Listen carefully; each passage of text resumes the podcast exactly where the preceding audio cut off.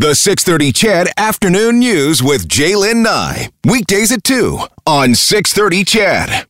Our next guest did just that. Many of you know Al Stafford as the former public address announcer for the Edmonton CFL team, as well as the PA announcer for the Oilers. Well, over the past couple of months, he became more than just uh, that, becoming the public address announcer for all the teams in the Western Hub, the conference finals, and now soon to be Stanley Cup playoffs with a look behind the scenes of what's been going on inside Rogers in the hub.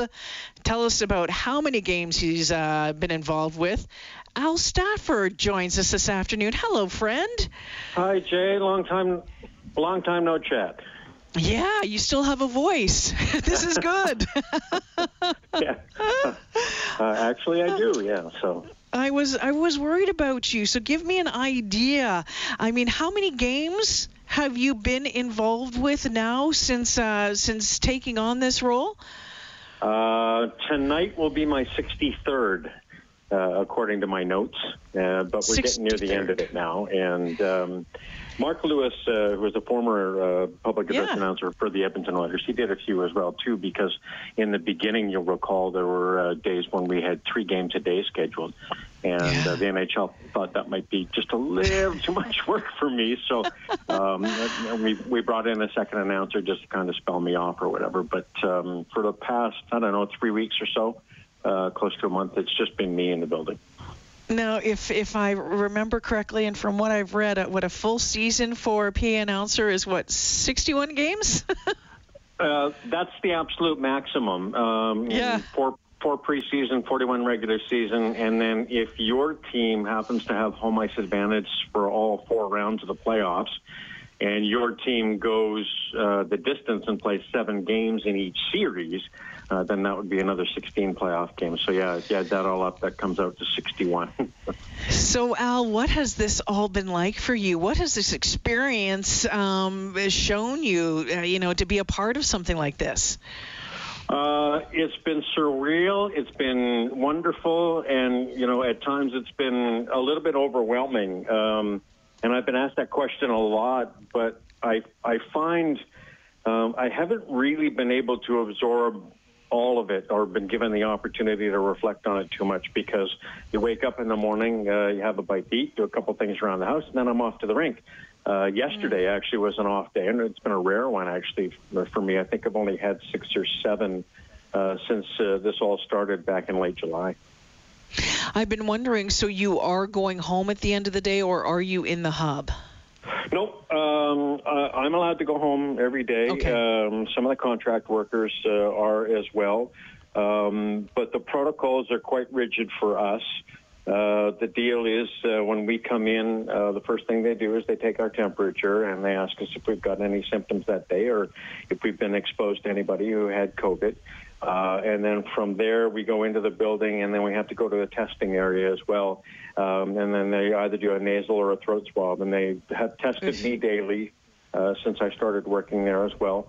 Um, and I, the last time I saw, the NHL had uh, issued a release saying uh, they had no positive tests uh, inside the, the Edmonton bubble at all, and they didn't have any in Toronto either. So um, the bubble system appears to be working. Yeah, absolutely, absolutely. What is it like inside Rogers Place during a game when you're way up there and you're looking down at the two teams? I mean, um, you know, we only get to see it on TV, but what's that like? You're used to being in in in, a, in that place with, you know, jam packed to the rafters. Well, uh, I'll be honest with you. Um, it has become something that I've become accustomed to uh, in terms of um, what we're doing and what we're delivering and, and what everything sounds like. And I guess I've kind of gotten used to it after a while. But uh, I do miss the energy uh, of uh, an arena full of fans. I'm sure the players yeah. will tell you the very same thing, uh, coaches and officials as well. Uh, in the beginning, uh, when they were doing crowd noise, they were only putting that on the television broadcast. We actually couldn't hear the crowd noise in the building. Oh. And um, that was a little unnerving at first. Uh, but also a lot of fun too because we could hear everything that was being said on the ice from officials and players and stuff like that. And uh, some of the language is a little bit colorful, so that's always been entertaining. Uh, and then partway through um, the initial qualifying round of the playoffs, they started to pump sound into the building as well, and it makes it feel more normal. Uh, to actually hear that crowd noise also it, it adds that um, additional kind of level i guess of noise that you would normally um, have during a hockey game. But having said all of that, uh, I miss the fans, uh, and I'm sure the fans miss uh, being in the building and being able to cheer the goals and the hits and all that stuff. Absolutely. Al, you quit a, a new job to do this? uh, yeah, as a matter of fact, and I'm glad you brought that up because I'm looking for work. So if there's anybody out there that's, uh, that's looking for somebody, uh, I'm available to start right away, or just about right away. Um, yeah, I started a job with a storage company uh, in June. And uh, at the time, uh, we didn't even have the discussion about NHL hockey, but I said, um, you know, I don't know when hockey's coming back. Uh, I'm not even sure that they're going to be able to get the playoffs off the ground. And this was even before Edmonton had been shortlisted as one of the, the possibles mm. for a hub city. Um, but all the way along the process, I, I, I was never entirely convinced that Edmonton would get selected for one reason or another. Uh, and then at the last minute, it was Edmonton and Toronto, and um, uh, the Oilers organization contacted me and said, uh, "We need you. Um, how much time can you give us?" And I said, "Well, I'll make sure I can give you as many games as possible." Um, and went to my bosses with uh, the company that I was working for, and I said, "Look, this is a really unique opportunity. I like what I'm doing here, mm-hmm. but I've I've got to take this on. I, I would kick myself if I didn't." Yeah, I mean it's a it's a lifer, right? This is a, a once in a lifetime ex- experience for you. Um, when you okay, so we're moving into the state. You've got the there's a game coming up uh, tonight, possibly yep. Saturday as well, and then into the Stanley Cup Finals. Um, you know, when you wrap your head around this experience, and maybe it's not fair to ask you this right now, but how do you think you're going to remember all of this? Um, well, I decided to take a notebook with me actually, so that I could ah. jot down little things uh, here and there. And I don't often do journaling or that kind of thing, but I knew that there was going to be so much activity, I wasn't going to be able to um, uh, to piece it all together. So this is going to help me, and I'll be able to kind of look over those notes afterwards and stuff and reflect on some of those things. Um, but I think overall, uh, I'm going to remember this as just being a terrific experience. Uh, in addition to working with a lot of the, the normal crew people that I get to work with when I do Oiler games, um, there have been some people brought in from the National Hockey League as well, and I've gotten the opportunity to get to know them a little bit and work with them. Mm-hmm. And uh, they have really done a terrific job, I think, of making a made for TV event. Uh, and they've been a lot of fun to work for and to work with. Uh, and that kind of thing. And so I'll, I'll treasure those new relationships that have been forged uh, through this as well those notes that you you've been taking do you plan to do anything with them you know outside of you know refreshing your memory maybe doing some blogging putting something together you know a, a, a, a little book or something like that well somebody would have to convince me that there's actually a market for that kind of thing uh, i said to um, Terry Jones when he interviewed me from the Sun a few days ago. Um, I kind of treat the role of a public address announcer as being like a good official in sports or uh, a good offensive lineman in football or something like that. If people are talking about me, uh, it's typically because I've made a mistake. And, and if people are not talking about me, it's because they haven't really noticed that I've done the job well. And I, I kind of prefer to keep it that way but we've been hearing, but we've been hearing your name, right? We've been hearing that more and more as they kind of throw up to you. They throw to you every once in a while, and so we've been hearing your name. So that's been really cool. Uh, yeah, it has actually. Uh, probably cooler for my family and my friends, and for me, I don't watch the broadcast afterwards, so I was really unaware of that until just recently. You don't, and that was I was going to ask. You don't watch any of the broadcasts afterwards. You don't go back and say, "I just want to see what this looked like or sounded like." No, um, I watched some of the games from the Eastern bubble because I wanted to hear what Mike Ross uh, was doing from the Toronto Maple Leafs. Uh, mm-hmm. He was um, one of the announcers that did the PA there, and then Simon Bennett was the other one who was the Toronto Marlies uh, public address announcer. And I wanted to hear what their delivery was and what their game presentation was to make sure that uh, I was kind of matching their level in terms of enthusiasm and, and those kinds of things. And um, but beyond that, I haven't really watched any of the games from the West because most of the time I get home at the end of the day and after doing two games or whatever that kind of thing, I'm tired. I'd You're rather done, do something yeah. else. Al, uh, you mentioned a couple of the other uh, announcers from around the league. Have you have you had any more conversations with them? I, I'm guessing that they would absolutely be l- loving to be in your role right now, f- finishing this up, going right to the end.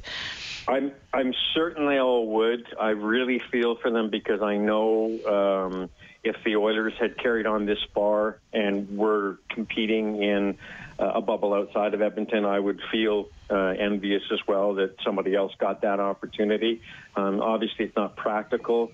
But having said all of that, um, a lot of the uh, announcers from a lot of the teams around the NHL actually have provided some game elements that we've been using uh, along the way. Um, Vegas and Dallas, for example, um, they even start the goal announcements when those teams are home teams, and then I pick it up after their public address announcer um, trails off. Um, introductions to the teams, just taking the ice uh, at the start of the game or between periods, that kind of thing. We've been using uh, anthem singers uh, from uh, all of those teams as well, and I'm sure uh, people have seen that as part of the broadcast too. Yeah. So the NHL has tried to incorporate all of those folks also. So they're a part of it. They're just not in the building, and then I just get to, to mop up and do the other stuff that they can't do. well, Al, you know it's it's it's amazing considering how long we talked about this, and you know how what it was going to look like, and then all of a sudden it happened. Unfortunately, the Oilers out quickly, but um, you know after all that talk of what this could look like, how it was going to unfold, here we are, and we're coming up to the end of it. I mean, I I just. Uh, it seems hard to believe that there was even a time that we were wondering if this was possible to do because the NHL has proved that it's possible to do and do it well. Yeah, and I'm I'm delighted to see that. It looked like a pretty good plan going in, but you know, with this with COVID nineteen, there are so many variables, and you've seen it. I mean, you cover the news Yeah. every day. You know what's going on out there. I mean, it, it's entirely possible that this thing could have gone sideways. Fortunately, it hasn't, which is terrific. Um, and you know, I said to you earlier, in in some ways, this has kind of been a surreal experience, and it really hit home for me um, the other night when Dallas actually eliminated Vegas, and for the first time we had a trophy presentation uh, as part of uh, the events at Rogers Place when we handed out the Clarence Campbell Bowl to the Western Conference champions. So all of a sudden you've got a big piece of hardware on the ice, and then it's like, oh yeah, we've got you know the Stanley Cups in the building now, and they're going to be presenting that in a week or two and that kind of thing, and and then this whole thing's going to be wrapped up. So that kind of Yeah. uh, um, put the finishing touches on it for me to to bring it home just how real it has been. Yeah, and I, I guess you you said you're you're looking for a job to to pick up on the other side of this, but uh, I'm I'm guessing that you might take a a couple of days downtime. You've been crazy busy over the past couple of months. Um, yeah, I, I probably will, but uh, you know, not too much time, right? I've uh, I've got to get back to it, right? You know, we've all got bills to pay. So. Absolutely, absolutely. Al Stafford joining me this afternoon. Great to talk with you, Al. Thanks for this uh, insight. I, I've really enjoyed the the conversation. I appreciate the invitation. Thanks, Jay. Take care. Yeah, you betcha. Al Stafford joining us this afternoon. He is the public address announcer for all the games in the Edmonton bubble. But yeah, he was saying so again, a, a- full season for a PA announcer, uh, you know, with a team. For example, the Edmonton Oilers or the Edmonton Oilers, if it went right through. You know, 61 games. There would be four preseason games, 41 regular season games, 16 playoff games. If your team has home ice through each round, and each series goes seven games. Um, what did he say? He's at uh, number 63 so far in just a just a couple of months, but pretty cool. Um, you know, I, I, I am, as I said, I, I am impressed that they've managed to pull this off the way that it is, ha- uh, the way that it's been uh, handled, the uh, the the presentation on air as well. The only disappointing thing, yeah, the Oilers didn't get that far.